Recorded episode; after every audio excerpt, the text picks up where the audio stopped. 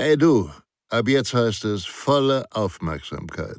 Denn Sicherheit, das Fachmagazin, kannst du ab sofort kostenfrei abonnieren unter www.sicherheit-das-fachmagazin.de. Ihr B.A.J. Schwanebacke. Dieses Video wird Ihnen präsentiert von der Sicherheits- und Krisenmanagementberatung SIOS Consulting und dem E-Learning-Anbieter sicher-gebildet.de. Räumungsübung Teil 5. Menschliche Stressreaktionen bei einer Räumung. Wussten Sie schon? Wussten Sie schon, dass in Stresssituationen bei vielen Personen die menschliche Wahrnehmungsfähigkeit, Konzentrationsfähigkeit, Merkfähigkeit, Entschlussfreudigkeit und Aufmerksamkeitsspanne spürbar abnimmt, wohingegen Sorgen und Zweifel stark zunehmen? Der französische Historiker Alexis de Tocqueville sagte einmal, der Mensch bleibt in kritischen Situationen selten auf seinem gewohnten Niveau. Er hebt sich entweder darüber oder er sinkt darunter. Menschliche Stressreaktionen bei einer Räumung.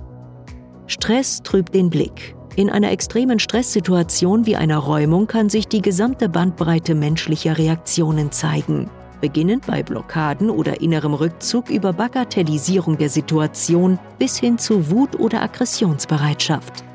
Auswirkungen zeigen sich dadurch auch in der Leistungsfähigkeit.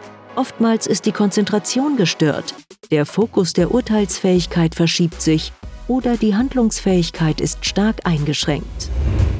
Angst, Panik, Schock und Verletzungen führen in der Regel zu typischen Stress- und Panikreaktionen während einer Räumung.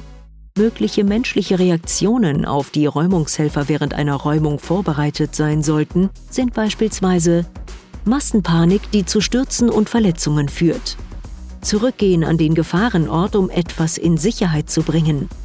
Personen suchen Schutz unter Tischen oder verschanzen sich in Räumen. Versuch der Selbstrettung durch Sprung aus dem Fenster höherer Stockwerke. Personen, die nicht zur Selbstrettung imstande sind. Schockstarre. Hyperventilation. Rat und Ziellosigkeit. Beachten Sie, Sollten Sie während einer Räumung mit Personen konfrontiert werden, die nicht mehr dazu in der Lage oder imstande sind, Ihren Anweisungen zu folgen, teilen Sie dies unverzüglich den Rettungskräften und dem Sammelstellenleiter mit.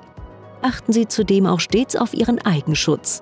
Bringen Sie sich unter keinen Umständen selbst in Gefahr, um andere von einem Verlassen des Bereichs zu überzeugen.